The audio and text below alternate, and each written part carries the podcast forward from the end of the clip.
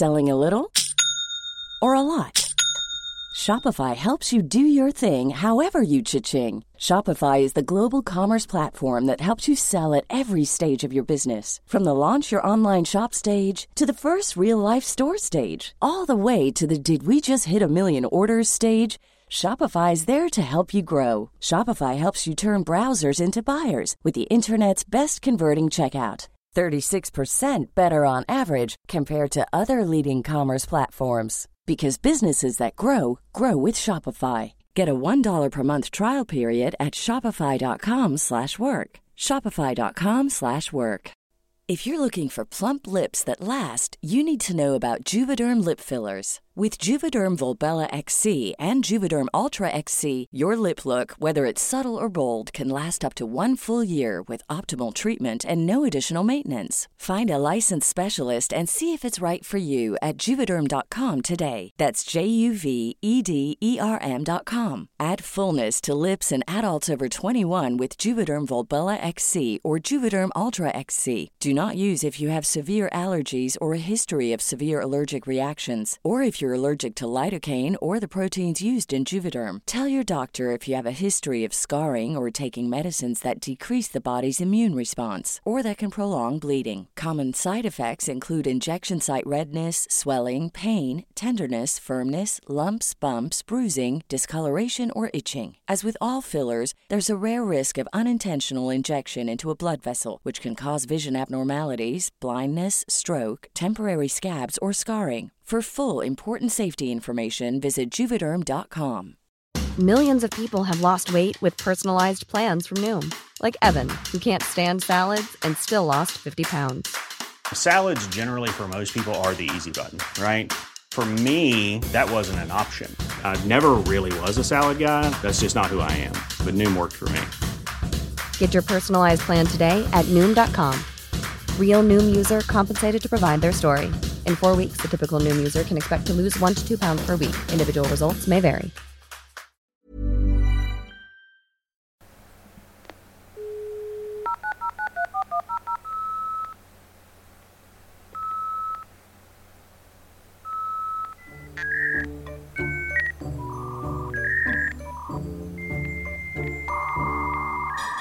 Heary, heary. We're gonna introduce. We failed to do this yesterday. Some don't people, bother. Just don't bother waiting for me. I'm just, you're taking so long. Sorry. You're, I'm, you're, come on. This is the balloons too. Let me put this down. It's really creating a lot of noise. Sophie is going to introduce us. Oh, I am. Hello, I'm Sophie. Uh, voice talent, Sophie White. Thank you. Worst. This is Jen, O D W Y E R. Hello, friend. You may have gathered from her um, guttural whinge tones. Aww. And this is Cassie Delaney. Doesn't have a nickname. Doesn't what? Need one. um, Cassie isn't a molester. Um, no. Would you like to tell the people about your costume? Uh, I am, like these two lovely women in the front no row, Lawn Chair Larry. Yay. Long time. And I actually thought it was a Succession reference and that you were Mo Lester. Haven't watched Anyone it. watched it? Yes. Um, Four people, yes. But now that we've done the reveal, I can take off the mustache because it really wasn't, it's not a two-day mustache. It doesn't do a good stay. You were fiddling yourself so hard last night. Yeah, it was. It was, it was hard. It was to. distracting. Oh, no. Um, do we have any spare seats in the... There's some there. Down and the can back. Everybody hear okay? Yeah. There's one there. Sounds okay. Move the seats if you'd like. There's a piano stool as well over here, lads. Are you cool? Okay. Oh my God, they're like, we're good. Don't make her come down here. Okay. So I've got a creep of the week to kick us off. Does anyone not know what Creep Dive is, by the way? Oh, yeah. It's a, I oh, yes. First. Oh, my God. And you're scarily close to us as well. So the Creep Dive is a podcast where we talk about home decorating and, like, upcycling your interiors. No, okay. So it's it's kind of like the weird, wild web and stories behind the headlines. You know, the kind of half-remembered story that you remember, but you have a real life and things to do. So you didn't spend six hours researching it. Cassie, Jen, and I will do that for you. Welcome.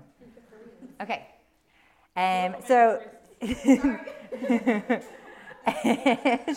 Jen, no back in your box. You can abuse them in the studio when they're not directly beside you.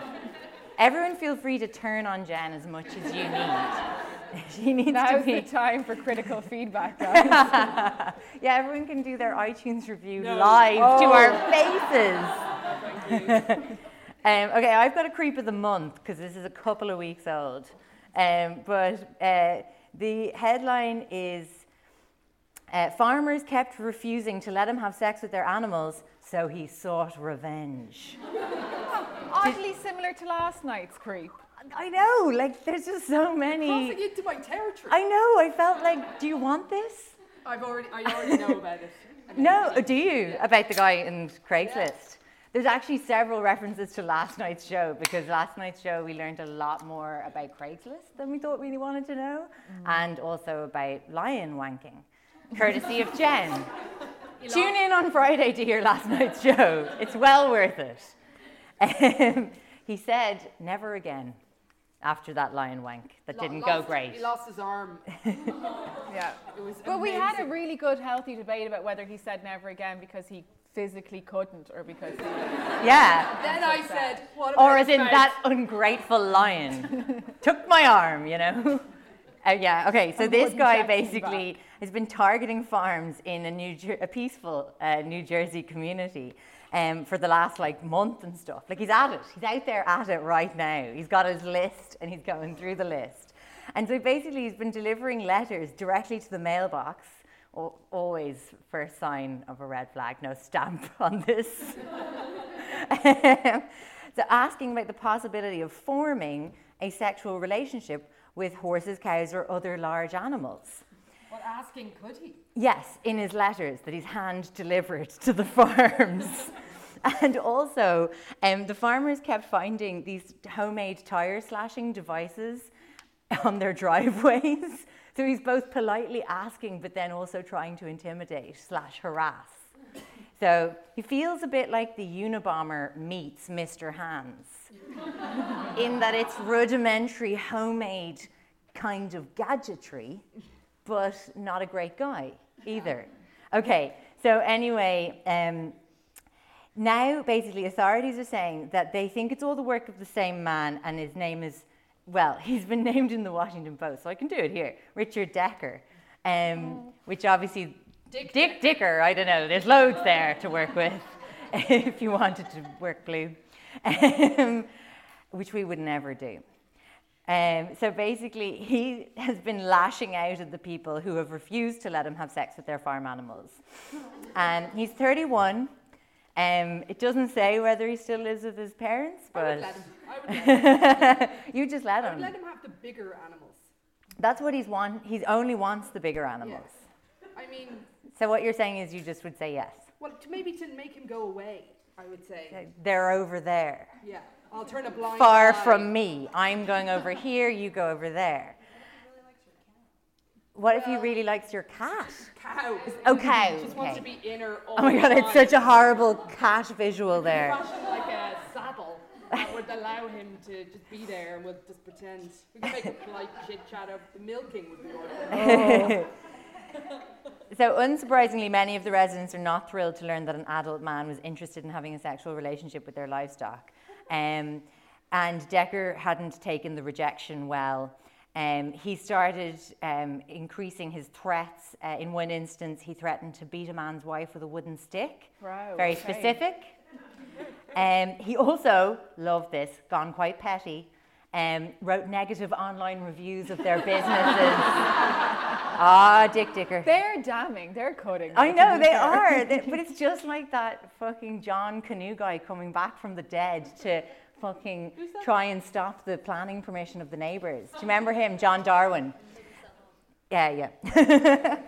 um, so anyway, um, they did issue a warning a few months ago to anyone who has a farm-like property, which is kind of unnerving, like that Dick Dicker's just getting real broad.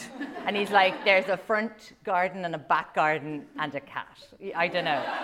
Um, and so they put a post on Facebook, the police department did, and apparently it was deluged with comments from people in the surrounding area saying that Dick Dicker basically had really cast the net wide, and um, that, yeah, basically he'd been going after everyone's pets and livestock. Oh my God. Oh, and they also, there was like confusion because he had the tyre spiking scam on the side, so everyone was like, is he selling tyres as well?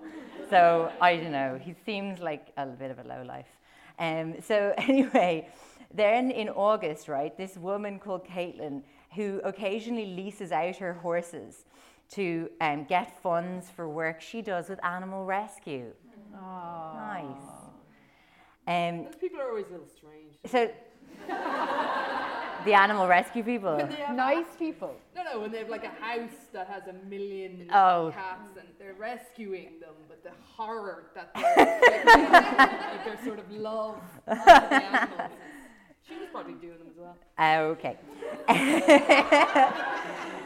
So she had received several disturbing emails in response to her ad about her horses. So she'd put her horses up on Craigslist. Of course. Don't fucking Craigslist. Just leave it alone. No one go there. It's a terrible place. So anyway, all three of the responses had come from the same sender who went by the alias Tacky Chaps, which seems like, like they're sticky and sticky. Chaps. Yeah. Um, so he said, this is one of his messages, quote, "I know you're trying to sell your mare, but the reason I'm contacting you today is because I am attracted to equine." I find it hard to say, and we talk about horse sex so much on the podcast. No, I would just like to clarify, the two of you talk about horse okay. sex so often on the podcast, and I am exposed. You to refrain, okay. So would you please give me permission to meet and possibly have a sexual relationship with one of your horses? Which suggests that at least Dick Dicker wants to know if they're going to hit it off first, which is nice, is it? So. And then, "I'm sorry if my request appears insulting. I am honestly attracted to horses and I'm looking for a longer term relationship with one. But I have no place to home one myself. Thank fuck. I am a man in North Jersey and I would be very grateful if you would consider me for your horses. You'd Thank get, you. You'd get like a Shetland pony into a pretty regular back garden. A Shetland? Yeah. He's into the big animals. Sorry. Yeah. He's... I. It feels like he's a bottom and he's looking for a top. Oh my God. Sophie. I'm sorry. I'm sorry. I can't believe Dick Dicker is doing this and everyone's like, "Oh, Sophie, you're disgusting."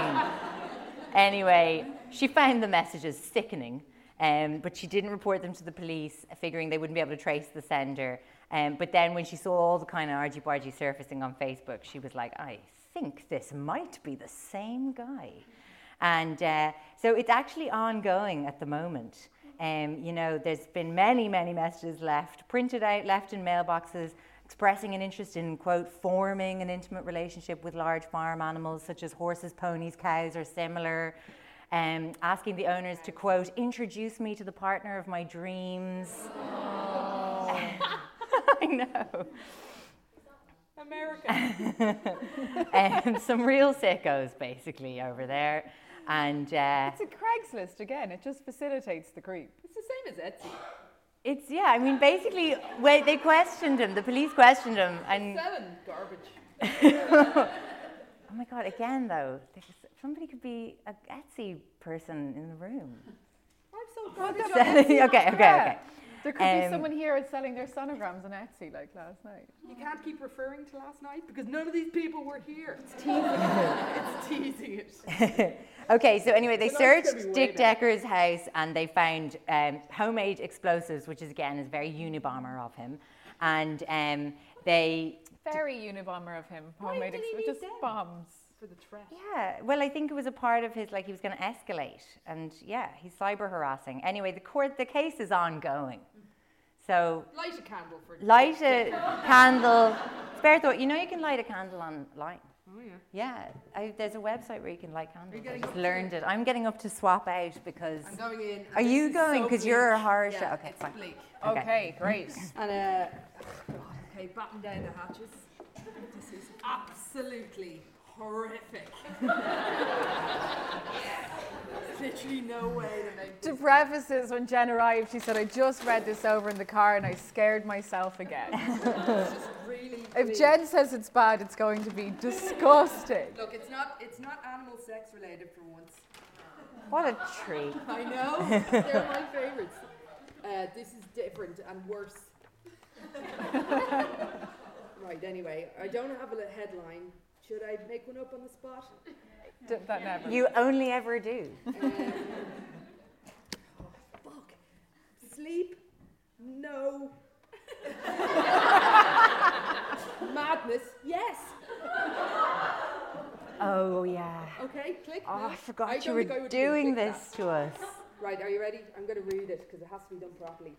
Russian researchers in the late nineteen forties kept five people awake for fifteen days using an experimental gas-based stimulant. Some of you know the story, potentially, from years ago. I'm going to retell it. You've forgotten it. They're still depressed from the first I'm time they heard it. If I'm going to be looser with the facts. I'm not sure about the facts for this one. Anyway, they were kept in a sealed environment to carefully monitor their oxygen intake so the gas didn't kill them, since it was toxic in high concentrations. This was before uh, closed-circuit cameras, so they only had microphones and five-inch thick glass porthole-sized windows in the chamber to monitor them. The chamber was stocked with books, cots to sleep on, but no bedding. Ironic that they weren't allowed to sleep. Look, I think it's part of the torture, to be honest. Running water and a toilet and enough dried food to last all five for a month. So the test subjects were political prisoners deemed enemies of the state during World War Two, presumably Americans. So everything was fine for the first five days. Subjects hardly complained, having been promised falsely that they would be freed if they submitted to the test and did not sleep for thirty days. Their conversations and activities were monitored, and it was noted that they continued to talk about increasingly traumatic incidences in their past, and the general tone of their conversations took a darker aspect on the four-day mark. After five days, they started to complain about the circumstances and events that led them to where they were and started to demonstrate severe paranoia. They stopped talking to each other and began alternate, alternately whispering into the microphone and one and one way. So they were whispering into the portholes and the microphone. So oddly, they all seemed to think they could win the trust of the experimenters by turning over their comrades. They started to turn on each other, but just through words. Um, the other subjects, in, uh, so anyway, okay, at first the researchers suspected this was an effect of the gas itself. After nine days, the first of them started screaming. He ran the length of the chamber, repeatedly yelling at the top of his lungs for three hours straight. He continued attempting to scream, but was only able to produce occasional squeaks. The researchers postulated that he had physically torn his vocal cords. Oh. The most surprising thing about this behaviour is how the other captives reacted to it, or rather didn't react to it. They continued whispering into the microphones until the second of the captives started to scream. The two non-screaming captives took the books apart, smearing page after page with their own feces and pasting them calmly over the glass portholes. portholes. The screaming promptly stopped. So did the whispering into microphones. After three more days, researchers checked the microphones hourly to make sure they were working, since they thought it was impossible that no sound could be coming out with five people inside. The oxygen consumption in the chamber indicated that all five must still be alive. In fact, it was the amount of oxygen five people would consume at a very heavy, stressful, strenuous exercise. So on the morning of the fourteenth day, the researchers did something they vowed they would not do, and they were they attempted to get a reaction from the captives. So they used the intercom inside the chamber, hoping to provoke any response from the captives they were afraid were either dead or comatose. They announced, "We are opening the chamber to test the microphone. Step away from the door, lie flat on the floor, or you will be shot. Compliance will earn you your immediate release." To their surprise, they heard a single phrase in a calm voice respond, "We no longer want to be freed." Debate oh. broke out amongst the researchers and the military forces funding the research. Unable to provide any more response or provoke any more response from the intercom, it was finally decided to open the chamber at midnight on the fifteenth day. The chamber was flushed of the stimulant gas and filled with fresh air, and immediately voices from the microphones began to object. Three different voices began begging, as if pleading to, for the gas to be turned back on. The chamber was opened and soldiers sent in to revive the test subjects. They began to scream louder than ever, and so did the soldiers when they saw what was inside. Four of the five subjects were still alive, although no one could rightly call them that in the state they were in. The food rations past uh, day five had not been so much as touched. There were chunks of meat from the dead test subjects' thighs and chest stuffed into the drain in the centre of the chamber, blocking the drain and allowing four inches of water to accumulate on the floor. Precisely how much of the water on the floor was actually blood was never determined. Oh. All four surviving test subjects also had large proportions of muscle and skin torn away from their bodies. The destruction of flesh and exposed bone on their fingertips indicated the wounds were inflicted by hand, not with teeth, as the researchers initially thought. Closer examination of the position and angles of the wounds indicated that most, if not all, were self-inflicted. Abdominal organs below the ribcage of all four test subjects had been removed, while the heart, lungs, diaphragm remained in place. The skin of most of the muscles attached to the ribs had been ripped off, exposing lungs through rib cages. All the blood vessels and organs remained intact. They had just been taken out and laid on the floor, fanning around the fanning around the blood water. If they were still alive, the digestive tract of all four could be seen to be working, digesting food. It quickly became apparent that what they were digesting was in fact their own flesh that they had ripped off and eaten over the course of days. Jesus! I know. Most of the soldiers were Russian. Now, uh, can everyone hear? Because you wouldn't want to miss even a morsel of what's coming out of her mouth. I think it's going to get a bit worse.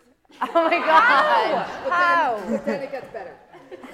So most of the soldiers were Russian special ops at the facility, but many refused to return to the chamber or to remove the test subjects. They continued, the test subjects continued to scream to be left inside the chamber and alternately begged and demanded that the gas be turned back on lest they fall asleep. To everyone's surprise, the test subjects put, put up a fierce fight in the process of being removed from the chamber. One of the Russian soldiers died from having his throat ripped out, and another was gravely injured by having his testicles ripped off and an artery in his leg severed by one of the subject's teeth.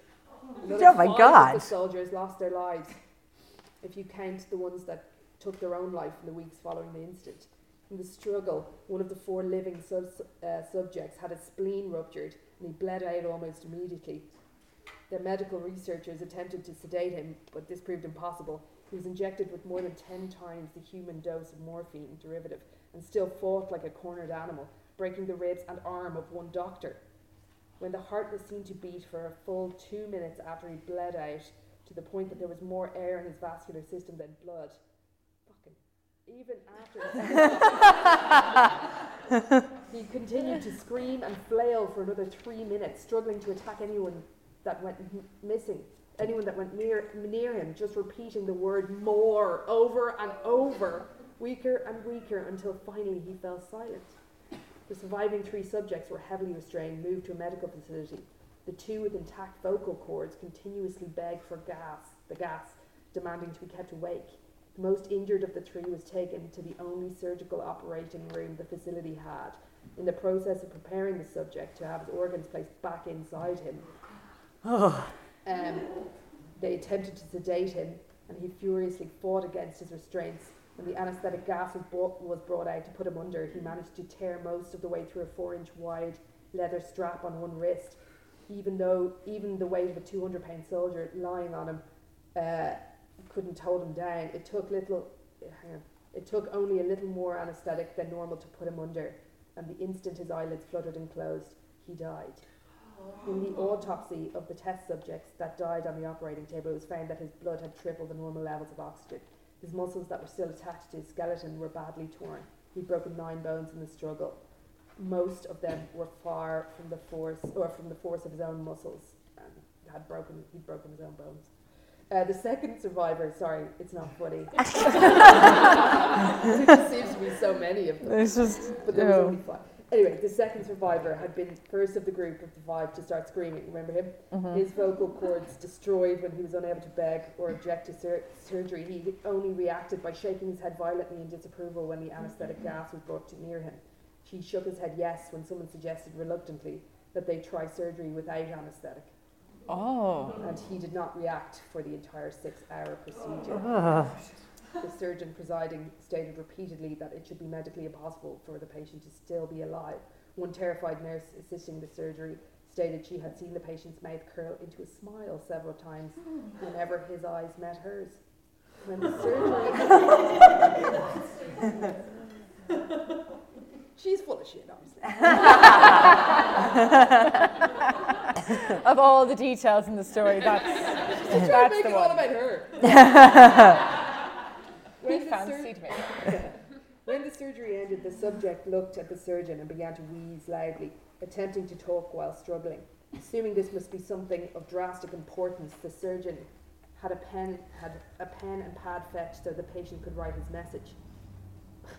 It just said, keep going. Wow.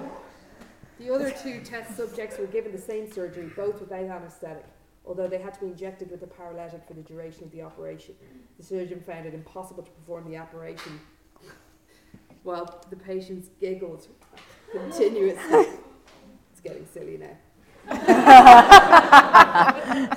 Once paralysed, the subjects could only follow their attending researchers with their eyes. The paralytic cleared their system in an abnormally short period of time, and they were soon trying to escape again. The moment they could speak, they were again asking for the stimula- stimulant g- gas.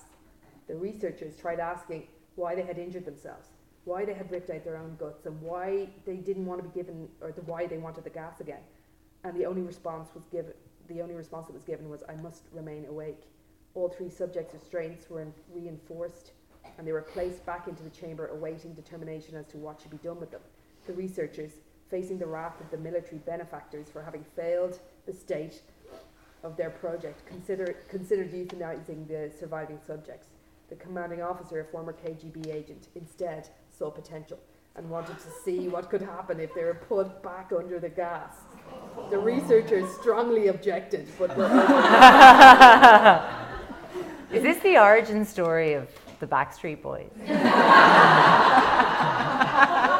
See potential.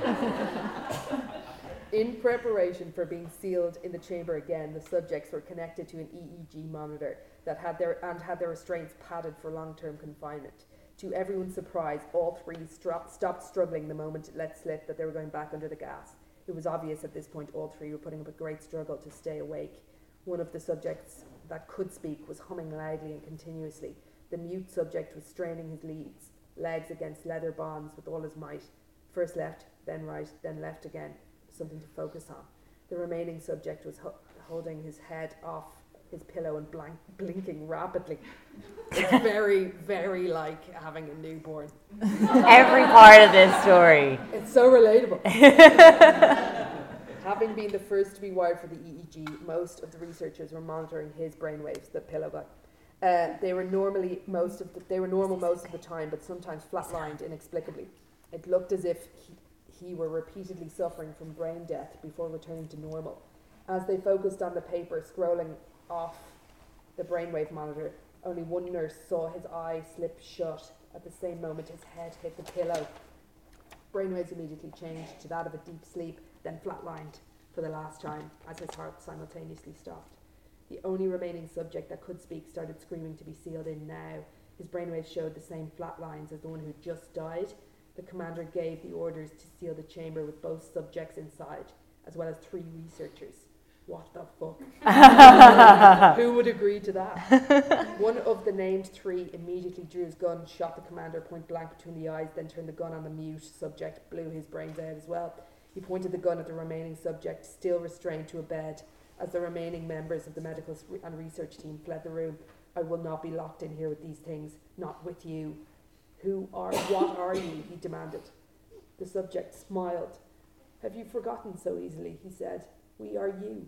We are the madness that lurks within you, begging to be freed at every moment in your deepest animal mind.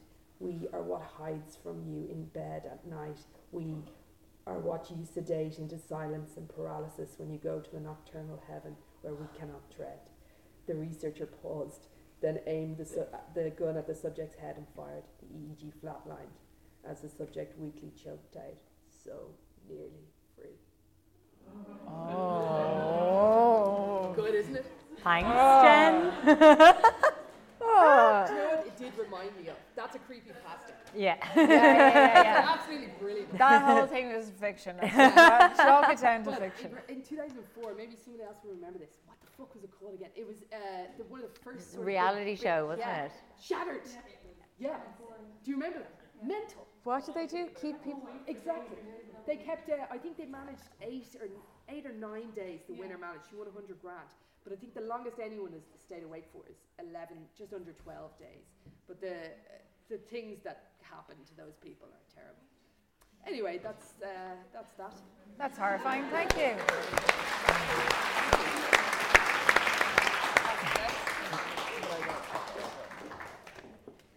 Just lost another. Five people there, Jen. Thank you. Or else that's all they came for. I don't know. Who's the weirdo here? Um, Can everyone hear all right, yeah? Yeah. yeah. Everyone's fine. Yeah. Well, I mean, as relatively as fine can be after that story. It's horrifying.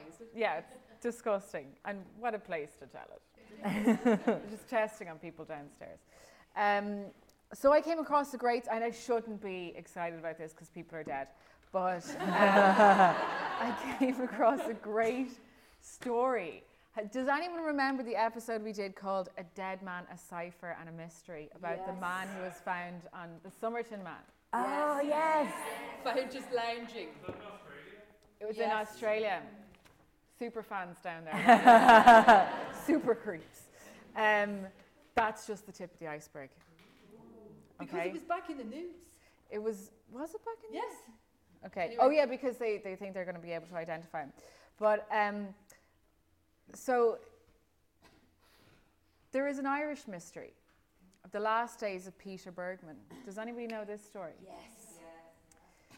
So it's a mystery that has baffled the guards for the past decade. Do you want to say anything about the guards while we're here, Cass? Is anyone here a guard? Have they ever solved a crime? Genuinely, like I've said it once, I'll say it again. They just can't. It's just, they just can't, right? Unsurprisingly, this unsolved crime has baffled the Gardaí for decades, right? Could I just say, a Garda, uh, retired, had left us an iTunes review a couple of days ago. So just was it good? But wait, wait. Fittingly, the guard didn't understand the nature of the reviewing process. And he actually... Was the guard baffled? Guard baffled by iTunes reviewing system. So instead he actually left us a story, which was very nice. Oh, I mean, it's weird. Was he asking us to solve it? Would you cast the eye? Yeah. um, so anyway, this, the story of Peter Bergmann is, it is bizarre, but it's littered with loads of clues. Um, so over, loads of There's a map, there's a note. It's not even missing. Um, but it's about his, his whereabouts over three days in Sligo, and it's all pieced together by C C T V footage. So apparently Sligo is mad for C C T Vs. They're just everywhere. Um, so the first time Peter is noticed on camera is on the twelfth of June two thousand nine. It's a Friday. And the footage is in Derry bus station where we first see him. He's a tall, thin man with short grey hair and glasses. He's quite distinct looking because he's quite tall and he's very, very slim. He's wearing a black leather jacket and carrying two black bags. One's a hold-all type bag with like a, like a duffel bag thing, and one's a laptop type bag. Um, he gets on the four p.m. bus to Sligo, and we see him arrive in Sligo again on C C T V footage two hours and twenty-eight minutes later. Now it's really clear that he's unfamiliar with Sligo town because he gets in, he arrives into the city centre, and there's loads of hostels and hotels and stuff around, but he jumps into a taxi and he asks the taxi man to take him somewhere cheap to stay. Um, so the first hotel they went to was full, but then the, the taxi man took him to uh, the Sligo City Hotel, which is slightly outside of the city, where once again they have two C C T V cameras conveniently located at the entryway of the hotel. Um, so we see him arrive and a receptionist checks him in. He gets a single occupancy room with breakfast for the three nights, and he paid in cash for full and was put in room seven oh five. She did not ask him for proof of identity, but the name that he signed on the hotel register was Peter Bergmann. So the hotel camera at the, the hotel C C T V camera at the reception desk and the one at the front door show that he comes in and out of the hotel really frequently over the course of three days. What do you do with the bin liners? No, these are, they're regular bags. Oh, sorry. Like a duffel bag. Sorry. But yeah. You're, you're two black bags. But all that. She explained it in a really unguarded Síochána kind of way. Yeah, yeah. Non-specific. Well, the, the, sub- the suspect was carrying a duffel-type laptop bag. And it was black, we know that for sure. Okay. Um, but interestingly, when he's coming in and out of the hotel, every time he leaves, he has this purple plastic bag, like a purple bag for life, unbranded. And it's clearly full of things. Like, it's got stuff in it. But when he returns, he doesn't have the bag ever. So what's he doing so, with the stuff? Don't know. Oh, somebody's coming up to it's him! Peter Bergmann! Um, and it's much like much like every kind of weird thing about this case, it's unclear about whether he's returning with the plastic bag pocked away in a pocket or whether he just has a stash of plastic purple bags in his hotel room. Again, the guards couldn't solve that one. So there's certain things that we know. So he, he was running a lot of errands. It was kind of, it has the illusion of him running errands. He's not meeting friends. No one in the town seems to know him. He hasn't, he's not getting taxis to go, with, you know, off and have dinner with, with people. Um, so it seems like he's running loads of really weird errands. Obviously going off and disposing of things. Is he and sort of dashing in the C C T V? Not dashing, no. He's like, he's, he's, he's a saunterer. He smokes, you know, there's, there is, he's caught on the train station having a cappuccino one day. Like he's, yeah. Mm, a cappuccino, how two thousand nine of him. um, he goes to the post office on the Saturday and he buys ten eighty-two cent stamps and airmail stickers. So back in two thousand nine, it cost fifty-five cents to post a letter within Ireland and eighty-two cents for anywhere else in the world. So he's supposedly writing ten international letters. Whether or not he posts them, we don't know. The Gardaí couldn't find them. um, but a pattern was beginning to emerge. He was never caught on camera disposing of any property or mailing any letters or using a mobile phone or meeting anybody. He was just captured in and out of places. So they think that he was aware of cameras and that he was some sort of maybe ex-police or something, that he, you know, he was he was aware that potentially he was being watched. Does he look into the cameras at points? No, he doesn't. And you can see a lot of the footage. There's a short documentary called The Last Days of Peter Bergmann, and you can see some of the C C T V stuff. Um, he did not have access to a car, so nobody thinks that he went too far out of the city. No taxi. There's one account of him getting into a taxi, which I'll get to. But other than that, it's not reported from getting taxis or buses or anything like that. Um, not one person, not one member of the public came and said that they noticed him dumping anything in bins or anything around like that. So just really, really strange. On the Sunday, which was to be, so the Sunday night was his last night in the hotel. He got into a taxi outside and he asked the man, the taxi driver's name was Jared Higgins. So Higgins told the uh, Irish Times, uh, He, the passenger was looking for a place to swim, so he pointed him to the direction of, he pointed to Strandhill on the map. But Higgins knew that Strandhill was a surfing beach, and he suggested instead he go to Ross's Point, um, which had beautiful long sandy beaches. His passenger agreed, and on Higgins' suggestion, he sat up front with them. He said he was chatty, and he asked if there were buses going out to Ross's Beach. He told them that there were about once every hour. So the two of them drive out to Ross's Beach. They have a look around. He doesn't get out of the car. Um, But they're, you know, this is on the Sunday evening. They're going scoping out the area or whatever. Um, Higgins this sounds like a whole spiel for like just how manageable a nice weekend getaway in Sligo. I really like definitely up for stayed Ross's in a hotel, Point. Great value. It's the Sligo City Hotel. I saw pictures of Ross's Point, not too dissimilar to Lahinch, like lovely, nice beaches. Looks the there's really obviously quiet. A bus route if yeah, you have a mind City. To the finances. And then if you did want to go down to Strandhill for a bit of surfing, you're sorted. um, Higgins says he remembers him because he was Austrian, he had a bit of an accent, and he had, remember this detail, prominent gold tooth. Where? Where? In his mouth.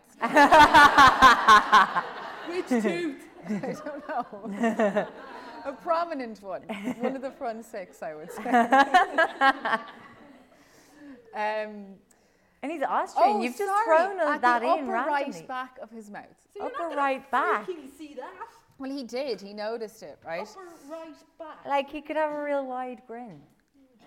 um, yeah, he could have. He seemed happy, right? Um, he said, and then Higgins said that he gave him his card if he wanted to go to Ross's Point again, and he said he I hear paid it's lovely. him. He paid him with a fresh twenty euro note, right? the next, the next day, the Monday. The day Peter is due to check out of the Sligo City Hotel, he goes down and he asks for an extension or a late checkout because he has some errands to run. Which he did. He ran his errands. Don't know what they were, but he ran them. Purple bag? Purple bag, in and out. Okay. Well, out, not back in. Um, He's selling something illegal He's thrown in Sligo. Trash. He's getting rid of his worldly Life. possessions. When he when he checked bit out of the bit. hotel, he was wearing a long sleeve pale blue shirt, a black tank top, dark trousers, and his black leather jacket. He was carrying three bags: the hold-all bag with the shoulder strap, the, like the duffel bag, backpack, duffel. the laptop-looking bag, so it's like a square bag. No one's committing to whether that's really a laptop bag, just similar, just close to a laptop bag. Um, and then the purple plastic bag. He checked out after one p.m. No taxi man picked him up. He got on the bus. So we went to the bus station at one thirty-two. Um, he no longer had the black duffel bag. Somewhere between the hotel and the bus station, dumped Ditched. that last black duffel bag. Um, in the in the ca- in the cafe at the bus station, he has his cappuccino.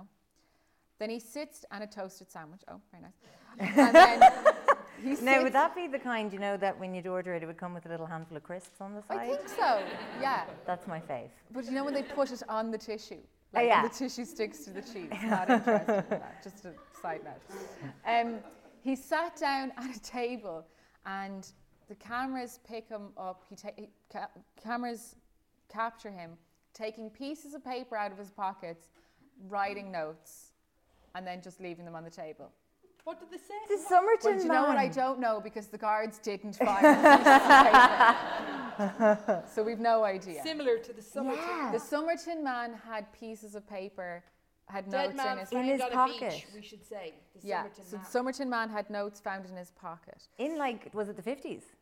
forty-eight Okay. nineteen forty-eight So this is two thousand nine Are you trying to tell us this is connected? This is I'm a Somerton man fan. I'm not going to tell you. I'm not going to say anything. Okay, I'm just okay, going to. Go. I'm just going to. I'm just going to give you the facts. Okay. If Ellen Coyne was here, she'd be proud of me. For um, so he tore up the he tore up the pieces of paper and he left them on the table. Um, then he got the two forty bus to Ross's Point. Now we know that he arrived at Ross's Point around three o'clock. You are so thorough. This is so good. Keep going. Just, I just like a bit of research. I know. At three p.m. he arrives at Ross's Point. And we know this because various witnesses put him on the beach all throughout the day. So we have loads of people who spot him and he stands out because he's wearing his leather jacket and he's his V-neck. He's not beach. dressed for just the beach. Just like the Somerton man. At all, right? And they see him holding his his purple plastic bag. Where's the, is it a laptop bag? Is oh, it not? With, it, I that's think it's with him. him at that stage, right? It's the hold-all type bag. So he's walking up and gone. down. Yeah. yeah. He's walking up and down the beach. One witness says he's like walking up with his feet in the water. He's sauntering. Sauntering. Okay. He's having a leisurely time. I think it sounds ideal.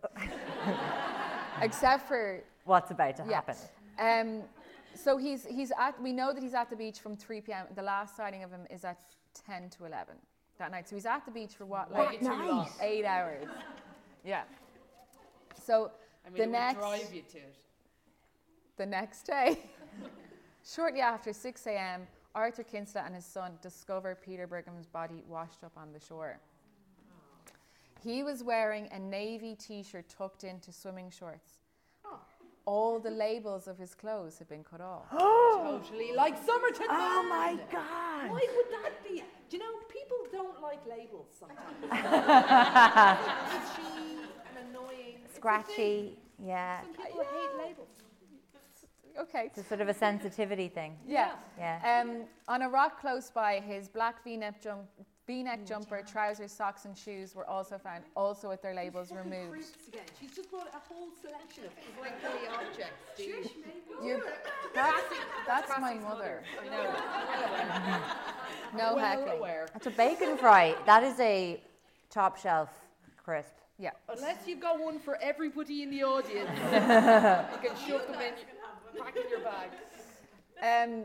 So in his pockets were one hundred forty euro in notes, nine euro in coins, um, a packet of tissues, aspirin, um, and oh yeah, so a, ta- a packet of aspirin tablets made by Bayer, which were manufactured in the Czech Republic and distributed in Germany, some plasters, and a bar of hotel soap in an unopened blue plastic wrapper that was oh, now was that complimentary with his room, but not from his room in Sligo. So it was not Weird. made, it was not a brand that was made or stocked in Ireland. So ah. he's come from somewhere. Kind of like uh, some of the weirds, there was like the Somerton man was... Had an English weird, connection. Yeah, obviously. Had English stuff yes. and American stuff, weird yes. things. Um, not found amongst his possessions were the stamps. Well, I, I would assume they would have dissolved in the sea. Um, it would be like a thousand licks. Oh yeah, salty lips. Yeah.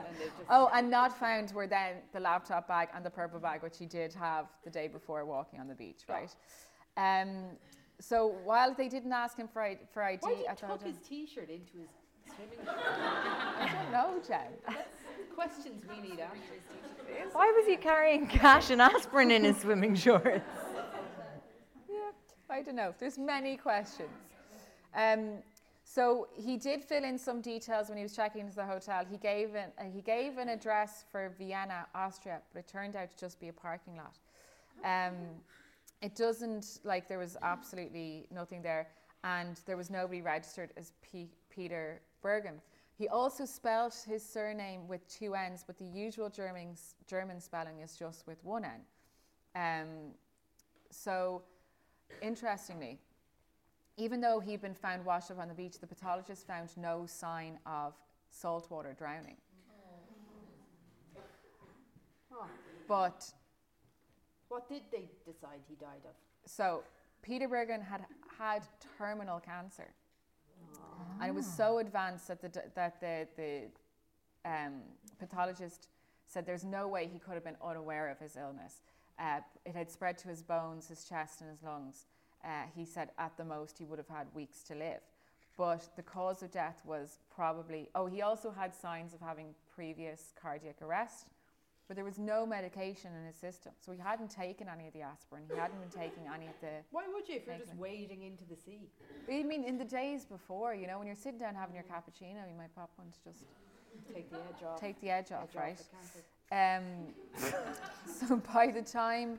The, by the time he was buried, there was only six people at his grave, uh, six people at an unmarked grave in Sligo. Um, one of the six was the undertaker, and the other was the man who dug the grave, whose name was Brian. Oh. Brian. Now, was that a Y or an I? That was with an I. That's the Irish spelling, right? um, so while the case is unusual on its own, it bears uncanny resemblance to the Somerton man, right? All right, go on. We told this story in an earlier episode, but... Basically, the body of man is found on a Somerton beach about eleven kilometres southwest of Adelaide in Australia in nineteen forty-eight. There were loads of strange occurrences, including a note found in his pockets written on a scrap from the Rub- Rubaiyat. I still didn't learn to pronounce that word in the time since I told that story.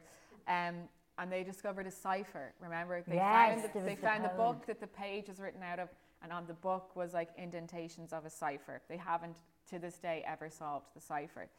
Um, His suitcase, his suitcase was discovered at a train station.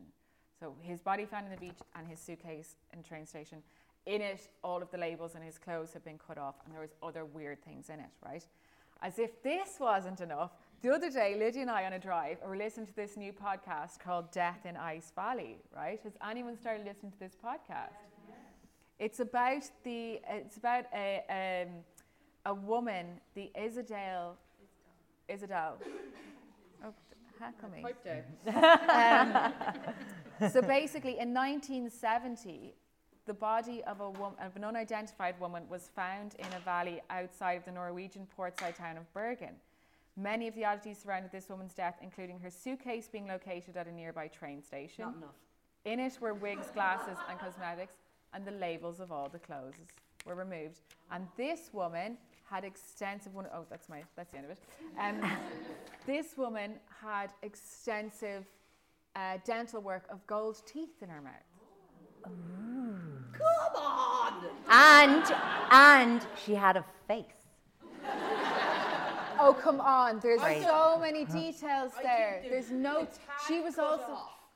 Legitimate weird detail. I think no, that's the main. But the, the woman in Death in Ice Valley, which is a great podcast. I've only listened to one episode, so there's probably loads of facts that I'm missing out on. But she, there was um, burnt paper around all her body as well. So like, maybe the potential Look, premise of notes or weird. Whatever. We've told lots of stories about weird people. I think they're all connected. Once in forty-eight, once in the seventies, once in two thousand nine. I think they're all spies. Well, that is something we could get our teeth into. They're all spies. Easy. So, and we would know from Peter. Absolutely not. I think the guards are just all sitting around scratching their arses, being like, "What about that Peter fella?" Sorry if anyone's dad is I a God help mom. You. Should you ever need a guard, Cassie Delaney? God, who are you going to call? I think it. He was terminally ill and a great fan of Somerton Man, like a, a Somerton creep. Mm. And he was like... An ode to Somerton Man. What am I going to do with my last few days?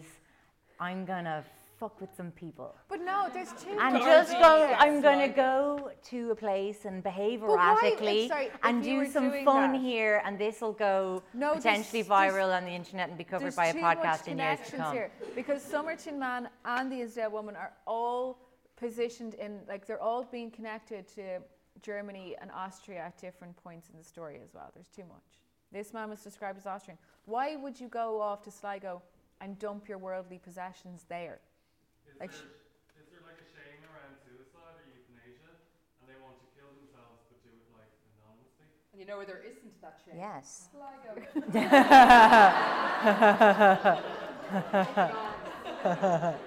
Sligo. Or closed hands. Or yeah, I don't know. Anyway. Potentially, I'm still going with the classic, spy theory. A classic Cassie tale of just getting you all revved up and then not finishing it off. Thank you, Cassie. Blue Ball I Delaney. I really want to finish the story if the guards did their job. Thank you, Cassie. Sophie, throw us back in. Okay. Um, everyone's going kind of their sort of classic creep. You took my bestiality one. Well, that's true. Sorry. Um, I so basically I've done a regional haunting, which is my fave subgenre. So my uh, headline is colicky or creepy. Oh, haunted baby. We're on a theme. Um, incidentally, I was going to dress up as a Ouija board. Um, Tonight. Thank you. For you. Mm. But then I spooked myself so hard that I decided I couldn't risk it. Um, especially here. Yeah. I yeah. actually had a Ouija board story, but scared myself so much reading it, that there was no way I was going to be able to do it in here ever. This, this is the venue. I know. Like, I, I just couldn't risk it. Like, I went to The Conjuring a few years ago when I was pregnant and... The baby that was inside me then, like, freaked the fuck out. And I had to leave The Conjuring halfway through in the cinema. And we were at the cinema with, like, a whole WhatsApp group of people. I'd set up the WhatsApp. It was like, let's go to The Conjuring WhatsApp. And then I had to go outside and read, like, the Guardian lifestyle supplements to purge myself. So anyway, colicky or creepy? So um, I kind of got onto this uh, from, okay, there's been a whole series of baby monitor incidents. I don't know if there's any parents.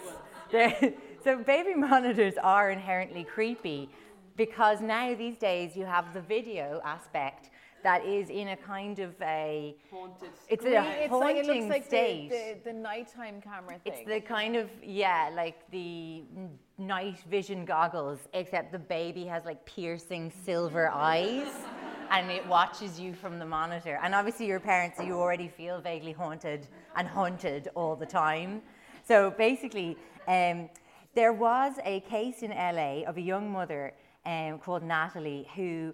Um, She was looking at her Cocoon Cam baby monitor, uh, free plug for them, send me a baby monitor, guys, um, to check on her sleeping baby, and she noticed a strange pink and purple splotches all around the bassinet that the baby was in. And so this monitor worked where the colour was supposed to indicate motion, but the child was sound asleep, completely still. And when she looked at the tape again, she couldn't figure out um, like where the splotches, why they'd been set off. So anyway, she kind of forgot about it until she came home a few days later and found her husband sitting at the table, obviously distraught, like he was crying at the table. Like the baby's just gone, he's just sitting there crying. crying. And he showed her a screenshot that he'd taken on the baby monitor that showed a ghostly human figure floating above the ground where the child was. No. And then a few minutes later, a whole family of these ghostly shapes were le- leaning over the bassinet. Where was the baby? In the bassinet, but so you you never him. wake a sleeping baby. Like, these people, that is a hard won sleeping baby. Foolish of me. Yes, you know this. I know. Um, so then um, there's another one that's really creepy. I actually watched this one and then was like, what is life? I'm watching the baby monitor of this family in Brooklyn. And it was basically like a closet door that just swings open, unprovoked, like just creepily, slowly, I think actually. Slow open it's so slow creeper, and yeah. like measured. Like, do you know the way people was like, mm, you know, you'd be like, fair. Yeah. There's, it's, you know, there's like something. There's something. It's gravity yeah, yeah. or whatever. Fulcrum science from third year, but this was really slow. Like something was like, you know, and then just a baby blanket flopped out. But after the door was open, like, and um, a baby blanket's very light. So I don't know. When I was going logic-wise, I was like, I feel a, a kind of a spirit could lift a baby blanket. That's the science of it. Um, so they replayed the footage and they, you know, they were checking that yes, indeed, this was the door opening very slowly. And um, they went to the room to check on the baby. He's and gone. And um, everything was fine, but they said they couldn't, um, they couldn't sleep that night, which is like, that's saying something. They have a newborn, like you would sleep.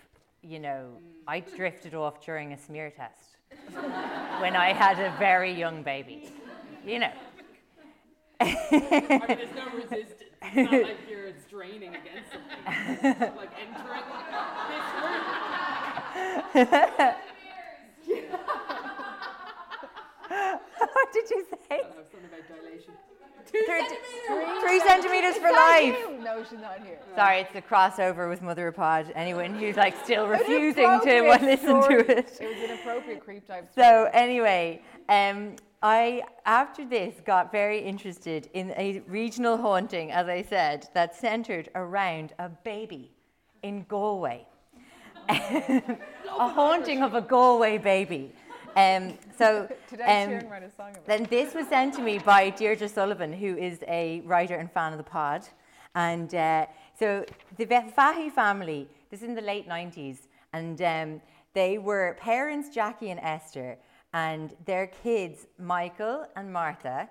And then Martha had just given birth to a baby, not Michael's. I know I don't need to point that out, but like there's just something about the way they're all kind of in the fa- house together. You, I'm totally lost. Yeah, what? What? Start again. Sorry, what do you mean? We're in, we're in Galway now. Yeah, hold on. Who are Michael and Martha? Why are there, what are there two? They're the kids. I zoned out for a second. Okay, so... simultaneously just like, woo! Okay, it's a family home in Galway. Gotcha. Yeah. And the parents are Jackie and Esther, so Jackie's a man. Yeah. And then their kids are Michael and Martha. They're like in their late twenties, kind of, okay. Right? Okay. And then Martha just had a new baby, Sarah Louise. Ah, oh, lovely. Right, she okay. had a lovely baby. And the grandparents were delighted that she was bringing the baby to their house to live. Were they, though? Mm. I know. One of my theories was that Jackie and Esther were staging this haunting just to get um, Martha and the baby out. But basically, um, they uh, when the baby, Sarah Louise, turned eight months, um, there began to be a lot of disturbances in the house. Um, started with like loud noises, banging, objects being moved or destroyed, a sudden drops in temperature when you'd walk into different parts of the house. And this was freezing. Like... I'm freezing in here right now. Yeah, yeah, yeah. That and just like there's happened. So much fire happening. It's weird. Yeah, and it's just not penetrating at all. It's obviously a haunted baby in the room. Shut up! Don't listen to them. Um, and uh, so initially they put the disturbances down to building works that were being completed next door. What but year are we soon, in? ninety-seven. All right, okay. But soon realised they were dealing with something even more diabolical oh. than the fecking neighbours putting in an extension.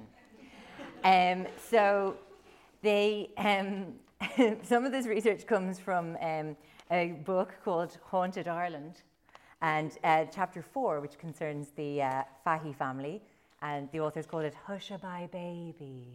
Oh. So um, they'd been living in this house for twenty-five years in Corrib Park. And basically, within the space of a few months, it became like a hell on earth for the family. Um, they um, noticed foul odors. Um, they started to notice uh, the daubing of uh, shite on the walls, which is a like an underreported but known common, common poltergeist activity. Just common. Just common. Foul odors. Foul odors. H-block problem. Child in the house. Um, there was um, also the appearance of crushed eggshells that nobody could account for. So they were just eggshells in the carpet that for a while they were like, oh, we think the eggshells must be something to do with the building. But then the family discovered that eggshells were always, uh, the building next door, sorry.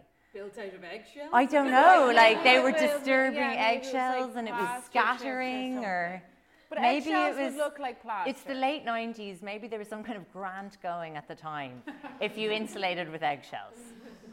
I don't know. In the West. Um, so anyway, then they discovered that eggshells were apparently always a sign of a curse. Um, and if you wanted to curse your neighbour's crop, um, you would go onto their land and pierce an egg, stick it in a bush, and then you'd go off and be like, and then by the time the egg would go rotten, the neighbour's crops would be fucked. Um, so um, initially they didn't, because I guess of the presence of a newborn, think that much of all the foul odours and loud noises and screaming in the night and things like that. And uh, then they um, started to have kind of more things, kind of like a bit of tapping. You like oh. tapping, Cassie, don't you? And um, objects, um, uh, electrical appliances started getting fucked with and turning off of their own account. And then on, uh, flushing of toilet, which is kind of whimsical, I think. That's a whimsical poltergeist.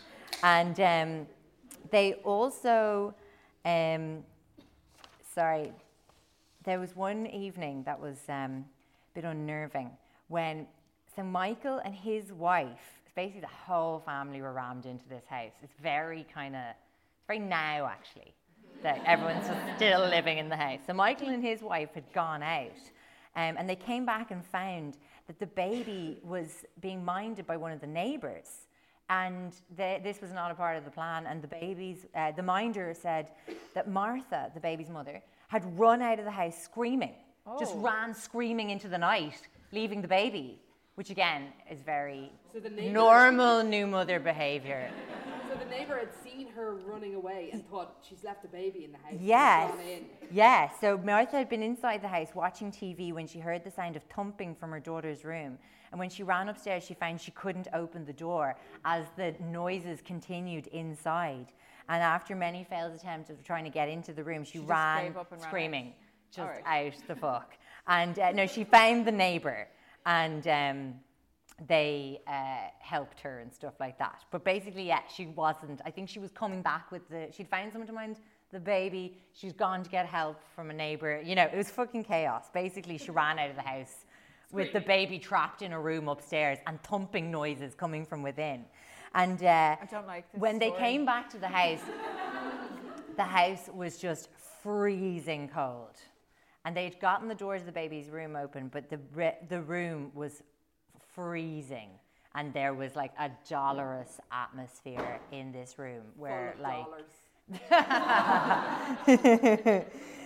um, so anyway, and like during this point, Jackie and Esther had been trying to go for a holiday in Waterford, and like fucking all their grown-up children that presumably they were trying to escape arrived in Waterford, like virtually in the middle of the night, and we're like, we're not fucking going back to that house. And um, so then um, they had what? Oh yeah, one night the whole family were like um, woken up at three thirty a.m. The same as the. And we all know that three thirty-three is the mockery of the Holy Trinity and a very sinister time um, of night. So it's close enough to it. Um, so they. We all have different attitudes to facts, okay? Like, I'm more just down the middle here. So anyway, they gathered downstairs. Now, They, the, all the adults gathered downstairs, and then they heard the baby crying, and they were like, oh yeah, the baby. And they went up to find her in her room with um, all her toys and teddies arranged in a circle oh around God, the no. cot. Oh, and she was in the cot. Uh-huh. As the author points out, not the work of an eight-month-old baby. So the Faheys did the kind of obvious thing that any Irish family would do, and they said, we need to get a mass yes. in here, and we need to get a mass now. Now, they started having like a lot of masses, basically, um, and, but nothing was kind of curbing the crazy uh, shit that was going on. They had pictures uh, coming off the walls and hovering in front of the walls where they had been hanging. What? Like you just walk in and it would just be... It would lift from its place on the wall. It this is Michael... It's an awful lot to phase you, doesn't it? I just need... Okay, this is Michael's wife, Mary, and she said, a silver picture frame lifted from its place, hovered in front of me before smashing into the fireplace. Um, Michael so said he saw a table... Ghost thing again. It's, it's a very convincing one. Ghost. It's like... It's deliberate movements. Boom. It's not just... So far, Falling. Can I just ask, who has witnessed this madness? Anybody outside the family? Well, Mary's kind of married in. Do you know the way an in-law would stay an outsider forever? That's true, but she was, yeah. she is a witness. Yeah. Everyone's in agreement. They've checked. Well, no, no, here's the, the priests agree Always. That it's terrible. The it's terrible. But it's the priests seen it. The feeling in the house was just terrible, says one of the priests. Then they got a few other different priests. They got they went through millions of priests, and um, they couldn't uh, get on top of this issue. And then, sorry, blah, blah, blah, blah, blah, they um, actually started to get a lot of um, media attention. And um, I actually listened to a brilliant vintage Morning Ireland interview with Michael Fahey, um, the son of the house. And it was, um, I've got so many notes, I'm like, oh, where am I? Um, and it was uh, this reporter, Richard Crowley, talking to um, Michael Fahey um, after the disturbances had calmed down. So basically, I don't know if this is exactly it, but I want to believe that Nationwide went down there, and that basically it took the intervention of, um, you know, Our Lady, Mary Kennedy, to resolve this issue. So they interviewed Esther, um, again, probably not Nationwide, but I want to go with it, okay, on yeah. Nationwide, and she was so distraught. And they were basically talking about everything the family had been experiencing. And um, Believable. Luckily, Esther was on T V, and a woman called Sandra Ramdani, a psychologist. Right, better than a magician. High priestess. high, priest- high priestess. Slash high priestess. Psych- she was an original hyphenate, you know, the kind of yeah, yeah, her side hustle. Yeah, psychologist. High priestess and parapsychic investigator. Oh my God, amazing. So many. So many, so many conflicting qualifications. So like, no, she said that they all, they all worked together. I can see that. So she wasn't a traditional exorcist. She believed in applying her psychology training to spirits and ghosts. Oh, come on. That's right, Jen. So she went to visit the family believing that she could help, and she was finding it difficult to get access to the family, but um, a ju- helpful journalist who was hanging around out front, Mary Kennedy, was like, I'll get you in. We'll get you in, we'll get you in. So she went into a heightened state of psychic sensitivity through meditation. Um, that's right. Do you want to know a little more about Sandra Ramdani? Well, she, is she, where is she from? She's half Irish, half Indian. In Ireland. In Ireland, yeah. And um, she has always known she was different. Her when her father was a student in the Royal College of Surgeons, he used to have his friends over for like study sessions. And at the age of two, apparently, she would know the answers to many of the questions that they were debating and, and learning. Suggesting she lifted them from their minds. Um, well, she said at the time, too, toddler, um, that she had memories of a past life where her name was Doctor Wu. Oh. And wait for it. That's a great It transpires for- that Wu was a very famous family of exorcists in ancient China. So, case closed. Case closed. Okay, so back to Sandra going into the house. So she began to tune into the entity at the Fahey residence. Quote, I rambled around the house. She was a rambler rather than a saunter. Mm. Um, and there were spots more where I felt more spirit fun. energy than in others, but I could sense that the spirit was a baby. It never um, appeared to me to tell me things, but I was shown a series of images in her mind.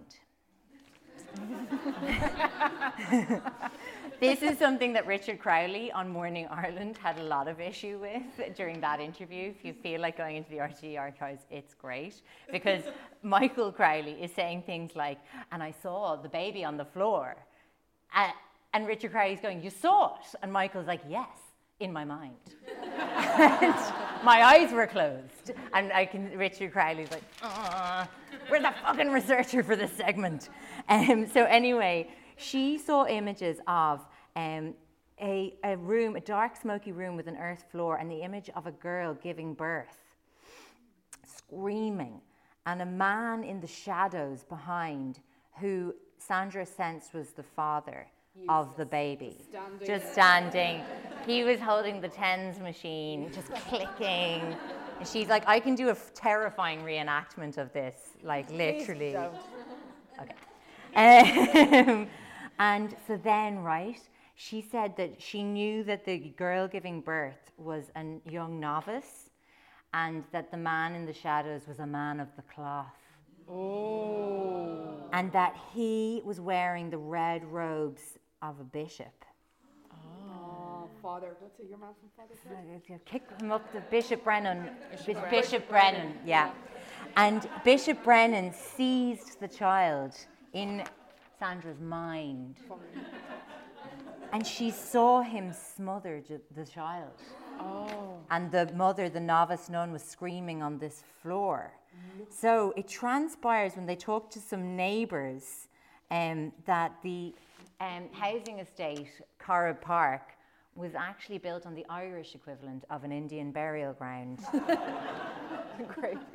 A mass grave. It was a fucking. No, it was no. the site of this. Um, yeah, this birth apparently of. Well, they believe that of a nun who had been knocked up by Father Bishop. So Brown. the story was. was story. Co- yeah, yeah.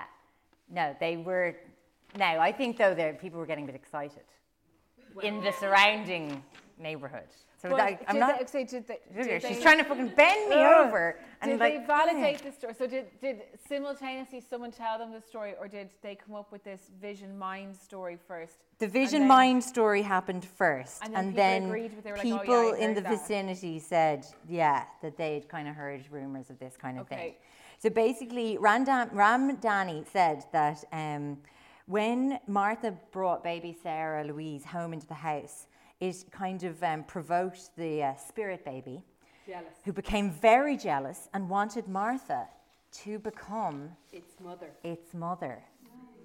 It was almost like a sibling rivalry situation. Yeah. yeah. So then, what they did basically, as a family, got rid of the baby.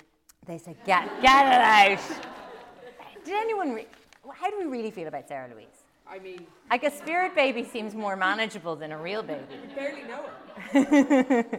I mean, someone's like, she's kind of growing on, and they're, shut up, Michael, shut up.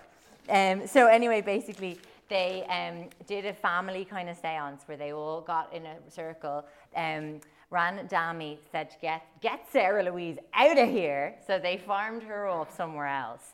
And then the mum and the dad, the brother, the old uh, wife-in-law. I don't know how long she'd been kind of in the family yet, but she was gone now for it. Yeah, now she was in a seance. Yeah. Really, and she's like, she just had her eye on the prize, though. She was like, this is a decent piece of property. I don't care if it's built on an Irish Indian burial ground. So anyway, they went around in a circle.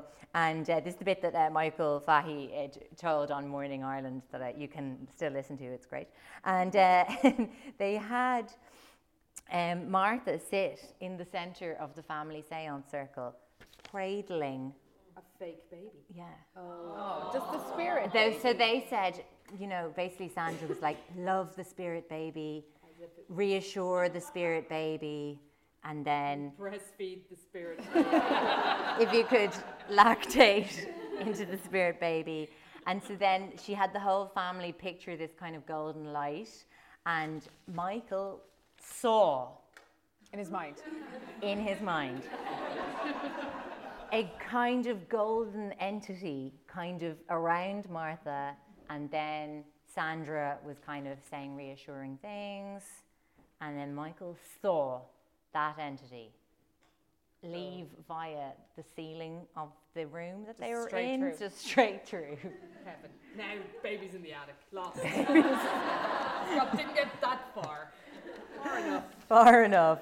But there was never any more disturbances wow. in Carved Park. Wow. Glad for the fatties. Another lit candle for them now. Yeah, yeah. Who's the other? And Sarah Louise is like maybe a fan of the Creep Dive for all we know. Oh, like yeah, she's was. about she's... twenty-two now. Oh God! She could be here, and she could. Thank you, Sophie. Thank you very much. And thank you all for coming. Thank you, for thank you all for coming. Thank you so much.